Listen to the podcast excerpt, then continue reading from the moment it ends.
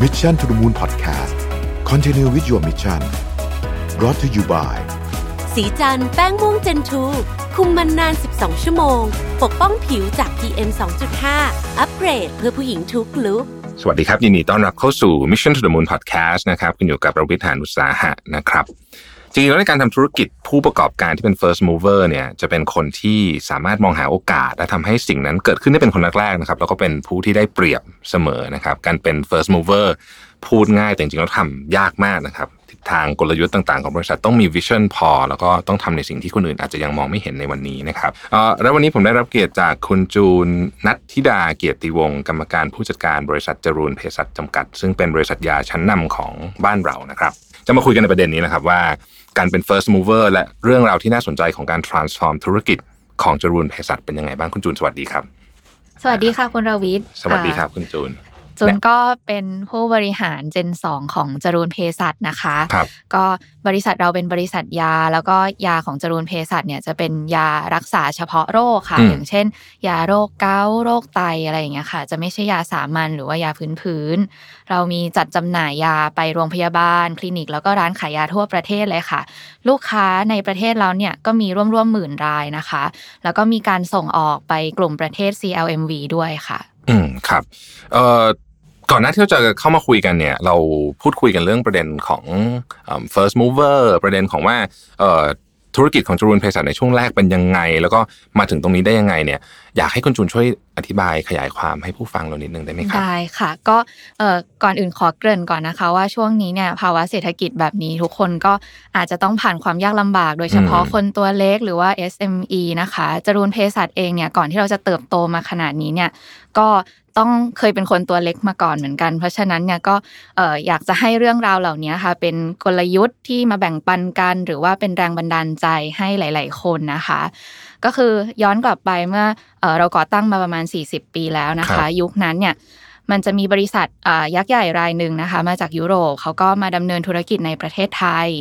มี2 division ค่ะ ก็คือยาแล้วก็อาหาร แต่ว่าที่จุนจะพูดต่อไปก็คือเกี่ยวกับ division ยารักษาโรคของเขานะคะครับตัวยาที่ดังของเขาเลยอะค่ะ คือยารักษาโรคติดเหล้าอืมหรือว่าโรค alcoholism ค่ะ ทีนี้ ตอนนั้นเนี่ยเขาก็เป็นเจ้าตลาดอยู่คนเดียวเลย แล้วก็ไม่มีบริษัทไหนคิดจะมาแข่งเลยค่ะ เพราะว่ายารักษาโรค alcoholism เนี่ยมันก็ไม่ใช่ยาพื้นพื้นๆเนาะอืมแล้วตัวบริษัทที่เป็นเจ้าตลาดอยู่เนี่ย ก็เป็นบริษัทยักษ์ใหญ่ ก็เลยทุกคนเอ่อหนีไปทำตลาดยาตัวอื่นกัน แต่ว่าครับจรูนเภสัชเนี่ยคิดต่างค่ะ เราอะ positioning ตัวเองเลยว่า เราจะไม่ทำยาพื้นๆหรือยาสามัญอืมเราจะมุ่งไปทางเอ่อยาที่ advance หน่อยอะค่ะ ทีนี้พอเราคิดอย่างนั้นแล้วเราก็ขึ้นทะเบียนยาโรคแอลกอฮอลิซึมไว้นะคะครับทีนี้ตัดภาพกลับมาที่บริษัทยักษ์ใหญ่ มีวันหนึ่งอะค่ะเขาก็คิดว่าที่ดินที่ตั้งโรงงานยาของเขาอยู่อะค่ะอืมมันมีมูลค่าสูงมาก เขาก็รู้สึกว่าทำไมเขาต้องเอามาตั้งโรงงานยาด้วยเขาปิดโรงงานยาดีกว่า แล้วก็ทำกำไรจากการขายที่ดินขายเครื่องจักรเสร็จแล้วเนี่ยก็ไปจ้างโรงงานยาคนไทยผลิตเอ่อ ยาตัวที่ดังของเขาก็ได้ ก็เป็นการได้กับได้ค่ะ เพราะว่าก็รักษายอดขายแล้วก็ฐานลูกค้าเอาไว้ได้ด้วยอืมนะคะ ทีนี้เขาก็ไปประเมินดูว่า คือต้องบอกก่อนว่าการย้ายยาที่ผลิตจากโรงงานหนึ่งไปอีกโรงงานหนึ่งเนี่ยมันต้องขึ้นทะเบียนใหม่ใช่ค่ะ ทีนี้เขาก็ไปประเมินดูแล้วว่าเขาอาจจะใช้เวลาประมาณ 6 เดือนในการอ่าขึ้นทะเบียนอืมแต่จริง ๆ แล้วในขณะที่บริษัทอื่นจะขึ้นทะเบียนยานี่ใช้เวลาเป็นปีๆนะคะ ใช่ครับอืมเสร็จแล้วเขาก็เริ่มผลิตสินค้าก่อนปิดโรงงาน build stock ไปเลยค่ะ 6 เดือนเสร็จแล้วก็พอปิดโรงงานดำเนินแผนธุรกิจตามนี้เนี่ยค่ะจรูนเภสัชอะเห็นว่าจังหวะเนี้ยเป็นจังหวะที่จะสามารถแจ้งเกิดได้อืมค่ะ เราอะก็เลยเริ่มบุกตลาดรักษาแอลกอฮอลิซึมเนี่ยหนักขึ้นครับโดยการที่เอ่อทำโปรโมชั่นทำให้คนรู้จักเรามากขึ้น แล้วก็มีการแบบให้พนักงานขายเนี่ยโฟกัส ในการขายยาตัวนี้เป็นพิเศษอืมแต่บริษัทยักษ์ใหญ่เขาก็ไม่ได้ยอมเราง่ายๆนะคะ เขาก็ใช้วิธีว่าเขาไปรับออเดอร์ล่วงหน้าจากลูกค้ามาเลย 6 เดือนค่ะอืม แล้วก็สัญญาว่าเนี่ยสั่งไว้ก่อนนะ แล้วอีก 6 เดือนเนี่ยจะมาส่งสินค้าอะทีนี้ตัดภาพว่า 6 เดือนผ่านไป ปรากฏว่ามีพลิกล็อกค่ะ ทะเบียนยามันไม่ออกค่ะ ทำให้เขาก็ผลิตสินค้าที่โรงงานใหม่ยังไม่ได้ครับจังหวะเนี้ยจรูนเภสัชก็ยิ่งบุกตลาดหนักขึ้นเรื่อยๆนะคะอืมลูกค้าเนี่ยบางส่วนก็เริ่มรอยาไม่ไหวอืมแล้วก็ติดต่อไปที่บริษัทยักษ์ใหญ่รายเนี้ยเขาก็ไม่สามารถตอบได้ชัดเจนว่าเขาจะมาส่งยาได้อีกทีเมื่อไหร่ครับก็ทำให้ฐานลูกค้าค่ะทยอยเปลี่ยนใจมาใช้ยาของจรูนเภสัชมากขึ้นเรื่อยอืมๆจนเราอะก้าวขึ้นมาเป็นเอ่อได้ส่วนแบ่งตลาดเป็นแชมป์เลยอะค่ะ ทีนี้ผ่านไปสองปีค่ะ ปรากฏว่าทะเบียนยาของบริษัทยักษ์ใหญ่รายเนี้ยเพิ่งออกครับเขาก็เริ่มเอา back order ที่เขารับเอาไว้อะค่ะ มาผลิตใหญ่เลย แล้วก็ส่งยาไปให้ลูกค้า แต่เนื่องจากเขามาช้าไปถึง 2 ปีอะค่ะจรูญเภสัชเนี่ย fill ตลาดเต็มหมดแล้วอะเต็มไปด้วยยาของเราอะค่ะ ลูกค้าเนี่ยก็เลย พร้อมใจกัน reject order กลับไปยังบริษัทยักษ์ใหญ่รายนี้เลย เพราะว่าเขาได้เปลี่ยน loyalty มาเป็นของจรูญเภสัชแล้วค่ะอืมผลของความเสียหายเนี่ยค่ะทำให้บริษัทยักษ์ใหญ่รายเนี้ยต้องปิด division ยากลับประเทศไปเลยค่ะอืมซึ่งจรูญเภสัชก็ได้ก้าวขึ้นมาเป็นที่หนึ่งแทน แต่แน่นอนว่าการที่จูนบอกว่าจูนเป็นที่หนึ่งเนี่ย มันไม่ใช่ว่าจูนโมเมเองนะคะ พี่แท็บก็คือเราเนี่ยดูจากยอดขายสมัยก่อนเนี่ย ขายยาหนึ่งแสนเม็ดเนี่ยสี่เดือนยังขายแทบไม่หมดเลยนะคะครับปัจจุบันเนี่ยหนึ่งล้านสองล้านเม็ดเนี่ยขายเดือนสองเดือนก็หมดแล้วอืมแล้วอีกอย่างหนึ่งคือผู้นำเข้าเคมีที่เป็นวัตถุดิบของยาตัวนี้เข้ามาในประเทศไทยอะมันมีไม่กี่เจ้าค่ะ เราก็สามารถตรวจสอบข้อมูลได้ว่า เขาส่งเคมีไปที่โรงงานยาไหนบ้างจำนวนประมาณเท่าไหร่อะไรเงี้ยค่ะ โดยส่วนใหญ่โรงงานยาอื่นๆ เนี่ยจะใช้เคมีตัวเนี้ยสั่งครั้งละ 50ถึง100กิโลประมาณนี้ค่ะ แต่ของจรูญเภสัชเนี่ยสั่งเข้ามาคราวละหลายตันเลยนะคะครับอันนี้ก็เป็นเหมือนเป็น indicator เนาะที่อืมยืนยันว่าเราเป็นที่หนึ่งแล้วจริง ๆ ครับ แล้วพอเราเป็นที่หนึ่งแล้วอะค่ะ แน่นอนว่าก็ต้องมีผู้ท้าชิงนะคะอืม ก็เราก็จะเริ่มเจอเออคู่แข่งที่พยายามจะก๊อปปี้แล้วก็ตัดราคาเราอะค่ะ แต่ทีนี้ด้วยความที่เราอะเริ่มก่อนเป็น first mover ทำตลาดตรงเนี้ยมาก่อนเขาตั้งหลายปี แล้วอีกอย่างหนึ่งเรา position ตัวเองเอาไว้ด้วยคุณภาพและบริการนะคะ ดังนั้นจุนคิดว่า loyalty ของลูกค้าเนี่ยก็ช่วยปกป้องเราได้เยอะเลยเหมือนกัน มันไม่ได้การตัดราคามันไม่ได้ไปกระทบกระเทือน loyalty ของลูกค้าขนาดนั้นนะคะ ก็เลยยังรักษาฐานลูกค้าเอาไว้ได้ค่ะ ครับโอ้เป็นเรื่องราวที่น่าสนใจมากเลยนะครับ เพิ่มข้อมูลให้ท่านผู้ฟังนิดนึงนะครับ ก็เออทะทะเบียนยาเวลาขึ้นเนี่ยใช้เอกสารเยอะมาก แล้วก็มีคือเป็น process ที่ สมมติส่งไปที่ออยก็อาจจะถูก reject กลับมาได้หลายรอบคือเป็นคนโดนเป็นสิบสิบสิบรอบก็มีนะฮะบางคนขึ้น3าสี่ปียังไม่ได้ก็มีใช่ใช่ไหมฮะค่ะนี่นี่คือเอ่อความความยากในการขึ้นทะเบียนยาซึ่งเป็นของที่ขึ้นยากที่สุดละในบรรดาทะเบียนทั้งหมดเพราะว่าเกี่ยวข้องกับความปลอดภัยของเอ่อคนไข้โดยเฉพาะเลยเนี่ยนะครับ แล้วก็เอิ่มจริงๆต้องบอกว่าเอ่อธุรกิจยาในประเทศไทยเนี่ยก็มี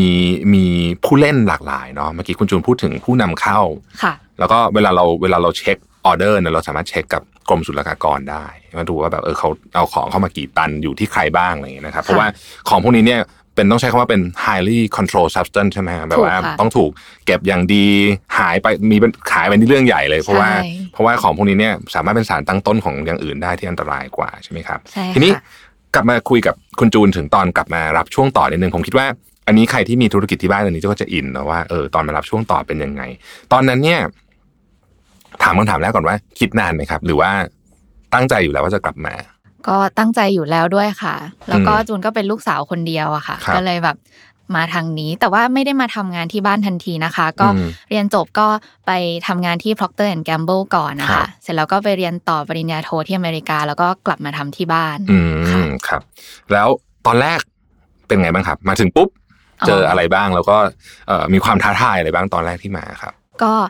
จริง ๆ แล้วอะค่ะเออจูนก็ค่อนข้างโชคดีนะคะ ว่าคุณพ่อคุณแม่ก็เปิดกว้างนะคะ แต่ว่าแน่นอนนะคะว่าตอนที่เข้ามารับช่วงใหม่ ๆ เมื่อ 7 ปีที่แล้วอะค่ะ ก็ทุกอย่างมันก็ยังไม่ได้เป็นระบบมากนัก จูนะก็เข้ามาเพื่อจะปรับปรุงสิ่งอื่น ๆ ให้มันเป็นระบบมากขึ้นแต่สิ่งที่จูนะเห็นด้วยแล้วก็ยังคงเชื่ออยู่เสมอก็คือความเป็น first mover อะค่ะ เราก็ยังคงรักษาตรงนั้น แต่ว่าเราอะ เอาเอ่อระบบแล้วก็การวิเคราะห์ข้อมูลนะคะหรือว่า data analysis เนี่ยเข้ามาจับทำให้เราอะการันตีความเป็น first mover ได้ในครั้งถัด ๆ ไป คืออย่างนี้นะคะ อย่างสุภาษิตไทยอะค่ะ เขาก็จะบอกว่าน้ำขึ้นให้รีบตักใช่ไหมคะ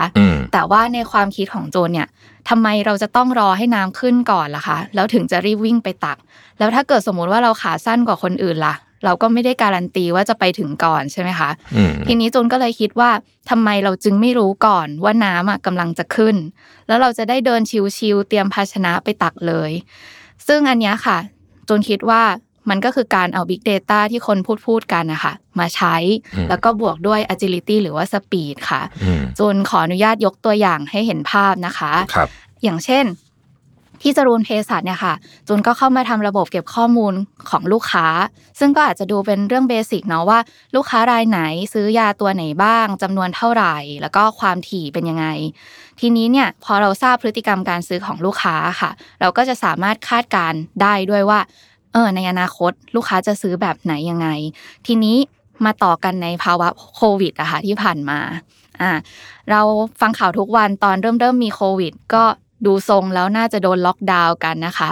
ทีนี้พอเราคิดอย่างนั้นแล้วอะ เราก็คิดต่อค่ะว่าอ้าวแล้วเราจะช่วยลูกค้าเราได้ยังไงบ้าง เราก็เลยเอาข้อมูลเหล่านี้ค่ะ มาวิเคราะห์ แล้วเราก็ไม่ทราบนะคะว่าเขาจะล็อกดาวน์นานเท่าไหร่ เราก็เลยตีซะว่าล็อกสักสามเดือนแล้วกัน แต่ลูกค้าของเราอะค่ะคือโรงพยาบาลคลินิกร้านขายยาทั่วประเทศเขาปิดไม่ได้ใช่ไหมคะเพราะมีคนไข้มาตลอดจูนก็เลยเเริ่มวิเคราะห์ว่า อะถ้าเกิดโรงพยาบาลเนี้ยจะอยู่ได้สามเดือน โดยที่การขนส่งเนี่ยเกิดขึ้นไม่ได้เลยอะเขาจะต้องสั่งยาอะไรจำนวนเท่าไหร่เอาไว้ตั้งแต่ตอนนี้แล้วเขาจะรอด ทีนี้เราก็ติดต่อหาลูกค้าล่วงหน้าเลยค่ะ แล้วแนะนำลูกค้าลูกค้าก็มีการสั่งออเดอร์มาจริง ๆ เสร็จปุ๊บพอได้รับออเดอร์เรียบร้อยอะค่ะ ปรากฏเกิดล็อกดาวน์จริง ๆ ค่ะ ทีนี้ทั้งลูกค้าเอง คนไข้ก็มียา supply แล้ว ในขณะที่ยอดขายของจรูญเภสัชเองอะ ก็ไม่แย่ เพราะว่าเราเหมือนรับออเดอร์มาเรียบร้อยแล้วไม่ได้กระทบจากโควิดค่ะ ดังนั้นยอดขายของปี 63อะค่ะ แม้ว่าตอนเนี้ยจะยังไม่ปิดปีเนาะเหลืออีกสองสาเดือน แล้วก็มีภาวะโควิดด้วย ในขณะที่คนอื่นเนี่ยอาจจะมีปัญหาว่าแค่ทำให้เสมอตัวก็ยากแล้วอะค่ะจำนวนเพสัตโตขึ้นจากปี 62 แล้ว4%นะคะ โดยที่ฐานของเราก็ไม่ได้เล็กค่ะ ก็ยอดขายอยู่ที่ 9 หลักค่ะ อืมครับ ก็แสดงว่าเอ่อ มีการเตรียมข้อมูล วิเคราะห์ข้อมูลเสร็จแล้วสำคัญกว่านั้นก็คือบอกลูกค้าด้วยเนาะว่า คุณน่าจะต้องการอะไรในช่วงนี้ ซึ่งซึ่งเป็นสิ่งที่บางทีลูกค้าก็คิดไม่ถึงเหมือนกันเพราะว่าในตอนนั้นเขาคงมีอิชชูเยอะมากที่ต้องจัดการบริหารจัดการใช่ไหมครับประเด็นนี้ก็เลยเอ้ยลูกมีคนทำให้ก็ลูกค้าก็รู้สึกว่า เอองั้นต้องก็เป็นคำแนะนำที่เหมาะสมนะครับเป็นเป็นแผนที่ดีจริงๆทีนี้ถามถามคุณจูนเพิ่มนิดนึง เวลาเราทำงานกับที่บ้านกับ แล้วก็มีลูกน้องคนอื่นอีกอะไรเงี้ยครับ หลักการบริหารทรัพยากรบุคคลของเราเนี่ยเป็นยังไงบ้างครับ ค่ะเรื่องนี้เนี่ยก็จูนก็ยังคงเชื่อเรื่องว่าเราจะไม่รอโอกาสอะนะคะ อย่างเช่น บางทีเนี่ยเราจะเห็นหลายบริษัทที่จะรับเฉพาะผู้ที่มีประสบการณ์ หรือว่า เออบางคนสเปซิฟิกไปเลยด้วยว่าต้องจบอะไร ต้องทำงานด้านนี้ด้วยมาแล้วกี่ปีอย่างเงี้ยค่ะ แต่จรูนเภสัชเนี่ยเราเปิดกว้างมากกว่านั้น เพราะเราอะเชื่อว่าเราอะมีระบบเทรนนิ่งแล้วเราก็สามารถพัฒนาคนของเราเนี่ยให้เก่งขึ้นได้ โดยที่แบบไม่จำเป็นที่จะต้องเออเลือกเฟ้นเฉพาะคนที่จบสายไหนหรือว่าทำงานด้านไหนมาเป็นระยะเวลาเท่าไหร่ค่ะ อืมครับ แล้วตอนที่เอ่อการขยายตลาด ตอนนี้ทราบว่าขยายตลาดไปที่ต่างประเทศด้วยเนี่ยเออเล่าให้ฟังนิดนึงได้ไหมครับว่าตอนนั้นทำอะไรบ้างได้ค่ะ ก็คือเอ่อจูนเนี่ยตัดสินใจว่าจะเริ่มที่กลุ่ม CLMV ก่อนนะคะ เพราะว่าเป็นประเทศเพื่อนบ้านเราเอง ก็อย่างเช่น พม่ากัมพูชาลาวอะไรอย่างเงี้ยค่ะ ซึ่งเวในการที่จะไปเนี่ยคือจูนก็มองว่าเราจะหาเป็นตัวแทนจำหน่ายนะคะ เพราะว่าเราไม่อยากได้ลูกค้าขาจรที่แบบยอดขายมามาไปไปอะไรอย่างเงี้ยค่ะ ทีนี้ เออจริง ๆอะยาเนี่ยมันใช้เวลาขึ้นทะเบียนที่ประเทศปลายทางอะเป็นปีๆจูนเองเนี่ยออกไปบุกตลาดต่างประเทศเนี่ยก็ประมาณปลายปี 60ถึง61 แต่ยอดขายที่เริ่มมาจริงๆเนี่ยก็คือตั้งแต่ต้นปี 62อะเป็นต้นมา ทีนี้เออก็อย่างที่บอกไปนะคะว่า เวลาเรามีไอเดียอะไรอย่างเงี้ย ถ้าเกิดเรามัวแต่รีรอไม่ได้ทำเนี่ย อย่างตอนนั้นถ้าเกิดจูนไม่ได้ทำเนี่ย มาทำตอนนี้นี่น่าจะไม่ได้แล้ว เพราะว่าติดโควิด ใช่ไหมคะการจะไปขยายตลาดต่างประเทศก็ไม่ง่ายแล้ว แต่ตอนเนี้ยเราได้ปูพื้นได้ตัวแทนจำหน่ายแต่ละประเทศเนี่ยประมาณ 2-3 รายแล้วอะค่ะอืมเพราะฉะนั้นเนี่ยยอดขายจากเอ่อปี 62 มาเป็นปี 63 เนี่ยเฉพาะยอดขายลูกค้าต่างชาติเนี่ยเราโตขึ้น 17%แล้วนะคะ โดยที่ยังไม่ได้สิ้นปีเลย แล้วก็ติดภาวะโควิดด้วยอืมค่ะ แล้วก็อย่างที่ทุกคนทราบอะค่ะว่าช่วงที่ผ่านมาเนี่ยถ้าเกิดสมมติว่าใครเอ่อต้องขนส่งโดยทางเครื่องบินเนี่ยก็จะทราบว่าค่าขนส่งแพงมากใช่อ่าที่เราได้กลุ่ม CLMV มาอย่างเงี้ยค่ะ มันสามารถส่งทางรถบรรทุกผ่านด่านอะไรอย่างเงี้ยได้ เพราะฉะนั้นเนี่ยค่าขนส่งของตรงเนี้ยเราก็จะไม่กระทบมากเท่าอะค่ะอืมก็ถือว่าเป็นการเริ่มที่ใกล้บ้านก่อนค่ะ ครับ คุณจูนครับผมถามเพิ่มนิดหนึ่งเอ่อตอนนี้พอร์ต ยาของจรูนเภสัชเนี่ยค่ะที่ขายกับโรงพยาบาลที่ขายกับเอ่อลูกค้าที่เป็น B2B เนี่ยมีกลุ่มไหนบ้างครับอ๋อก็จะมีเอ่อรักษาโรคไตนะคะ แต่ว่าอืมอ่าหลายคนอาจจะไม่ทราบว่าจรูนเภสัชเนี่ยเป็นเจ้าแรกที่ผลิตยาแคลเซียมคาร์บอเนตแบบเม็ดอืมที่ใช้ในเอ่อโรคกลุ่มผู้ป่วยโรคไตได้ด้วย คืออมไม่ใช่แค่เสริมแคลเซียมให้คุณแม่ให้เด็กหรือว่าคนชราค่ะครับ แล้วก็เอ่อมีตัวดังๆของเราก็จะมีรักษาโรคเกาต์ด้วยนะคะอืมแต่ทีนี้เอ่อเนื่องจากว่าเป็นยาอันตรายซะเยอะอะค่ะ บางทีก็อาจจะไม่สะดวกพูดแบรนด์เนาะอ่าโอเคครับ แล้วก็แต่คือตอนเนี้ยลูกค้าเอ่อคือเรียกว่าเราเติบโตมาในกลุ่ม ลูกค้าที่เป็นโรงพยาบาล ลูกค้ากลุ่ม B2B ค่ะเป็นหลักใช่ไหมครับ แต่ตอนเนี้ยอยากจะอยากจะเริ่มอยากจะขยายต่อมีความท้าทายใหม่ คุณจูนค่ะเล่าให้ฟังหนึ่งได้ไหมครับว่าอยากทำอะไรต่อได้ค่ะครับก็คือ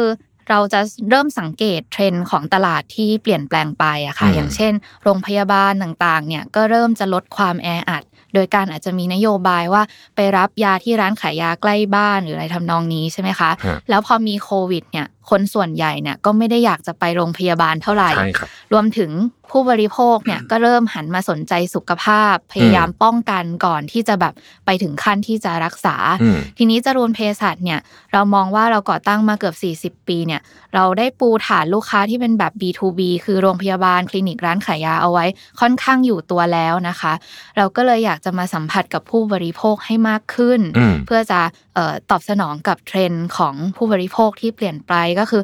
เริ่มจะมาทำ B2C มากยิ่งขึ้นนะคะครับเทรนด์นี้น่าสนใจเพราะว่าเห็นหลายโรงพยาบาลช่วงโควิด จริงๆ ก็อาจจะคงจะทำมาก่อนแล้วแต่ช่วงโควิดเนี่ยเอ่อคนใช้บริการเยอะก็คือพวก telemedicine ใช่ไหมครับค่ะคุยกับคุณหมอทางไกล เพราะว่าเราก็ไม่อยากไปโรงพยาบาลเราก็กลัวติดอุ้ยตอนนั้นทุกคนแบบ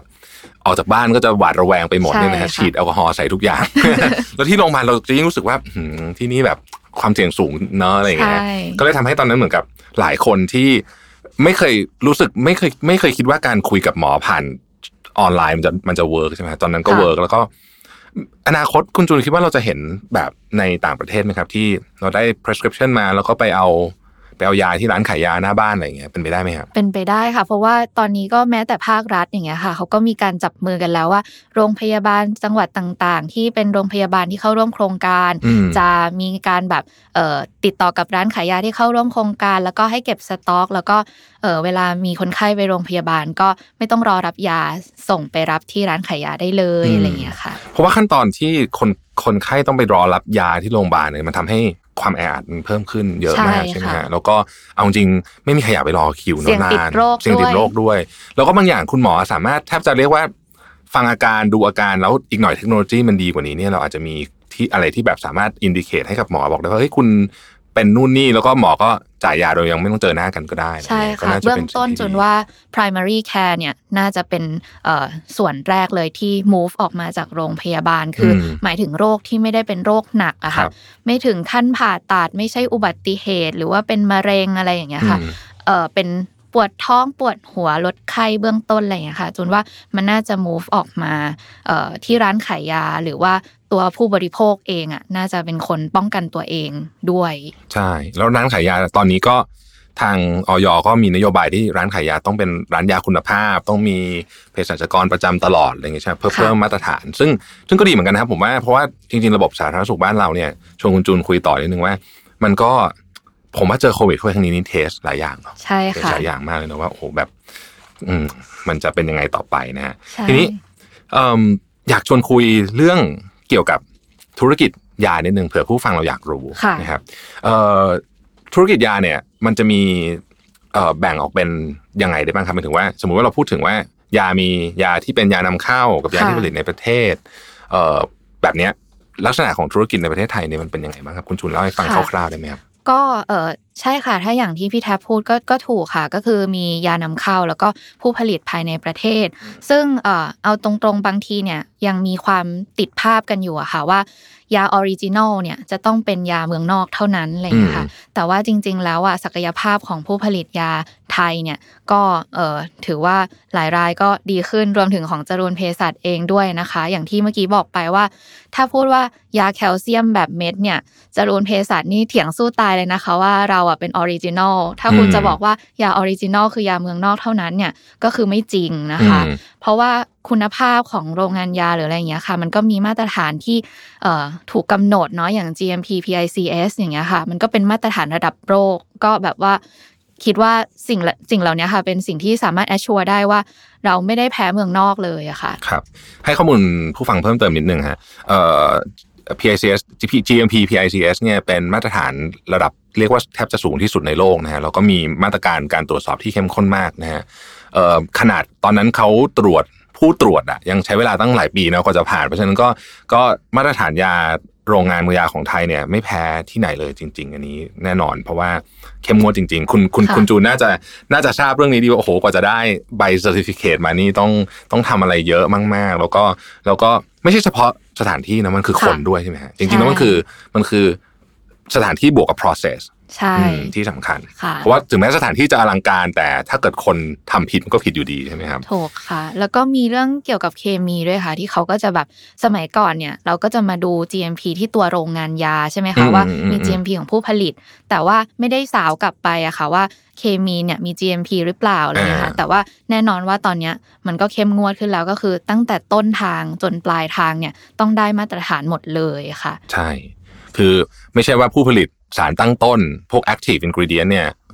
ผลิตแบบมาตรฐานต่ำค่ะแล้วมาผลิตตอนปัญญามาตรฐานสูงมันก็มาตรฐานไม่ดีอยู่ดีเพราะมันผิดมาตั้งแต่ตอนต้นทางใช่ไหมฮะนี่ก็เป็นอีกเรื่องหนึ่งเนาะแอบแทรกเพิ่มเติมได้ไหมคะว่าเออบางทีเนี่ยอย่างเรื่องการแบบเออ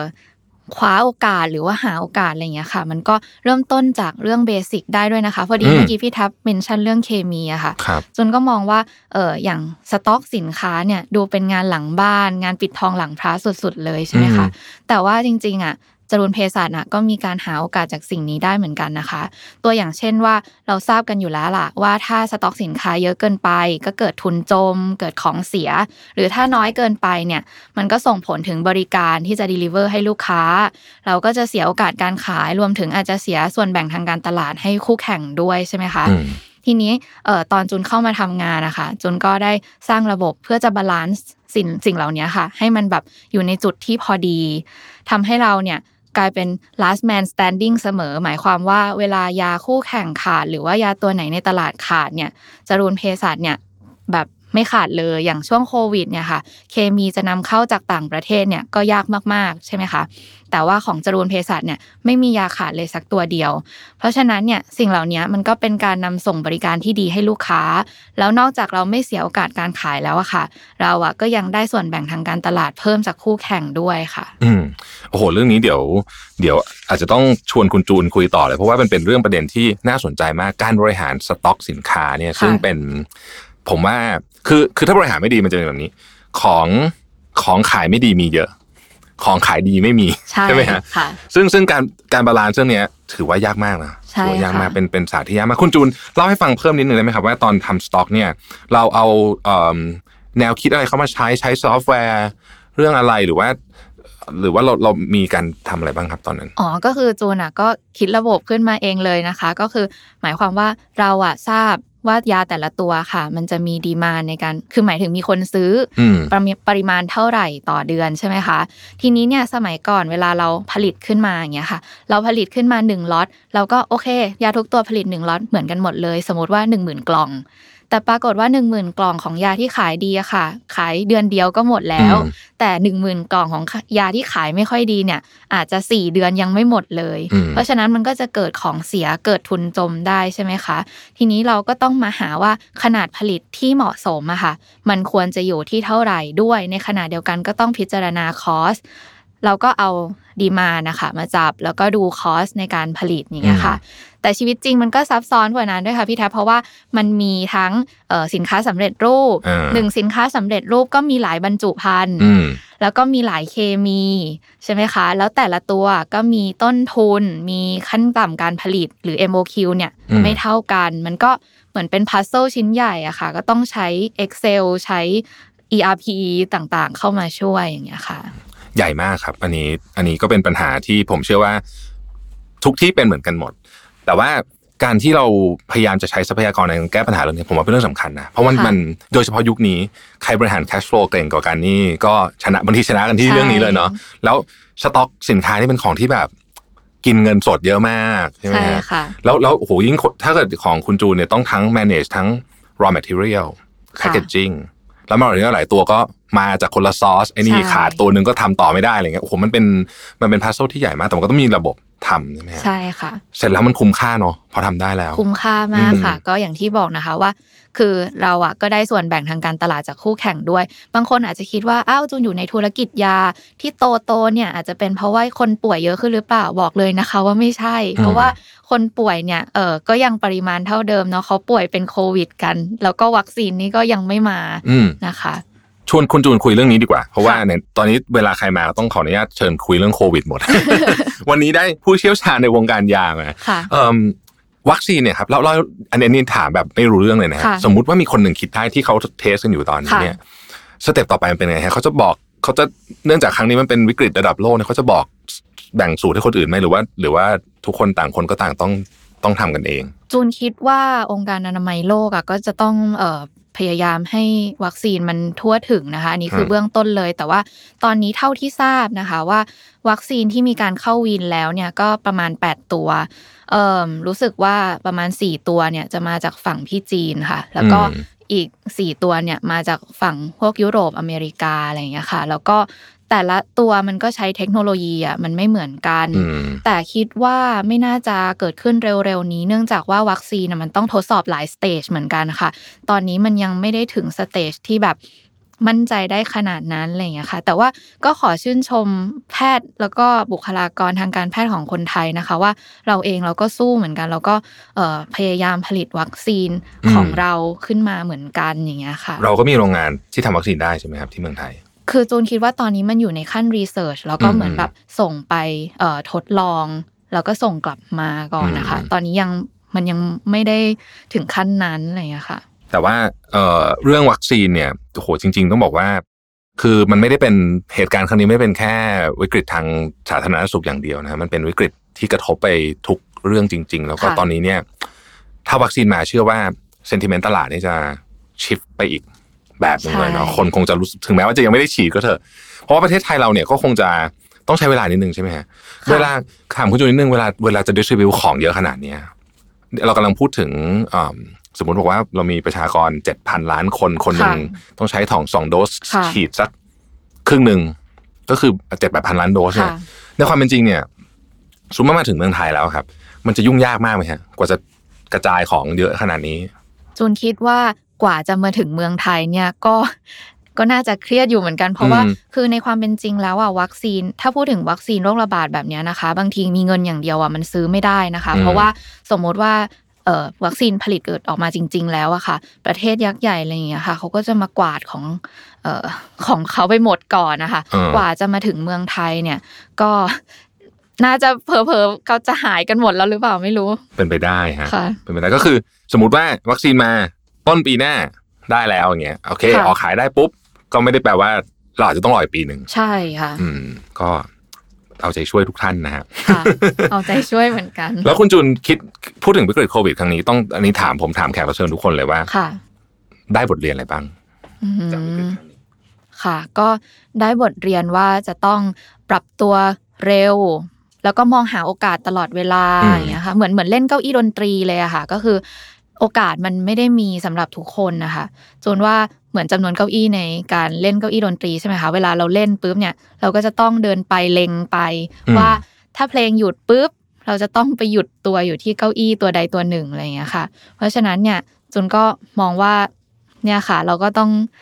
มองหาตลอดเวลาเปิดหูเปิดตา แล้วก็ต้องเร็วด้วยอะค่ะ อืมครับ สุดท้ายครับคุณจูนในฐานะที่เป็นคนทำธุรกิจ แล้วก็กำลังอยู่ในช่วงแห่งการปรับตัวด้วย แล้วก็มีโควิดด้วยมีสารพัดทุกอย่างมารวมๆกันอยู่ตอนนี้เนี่ย อยากให้ฝากแง่คิด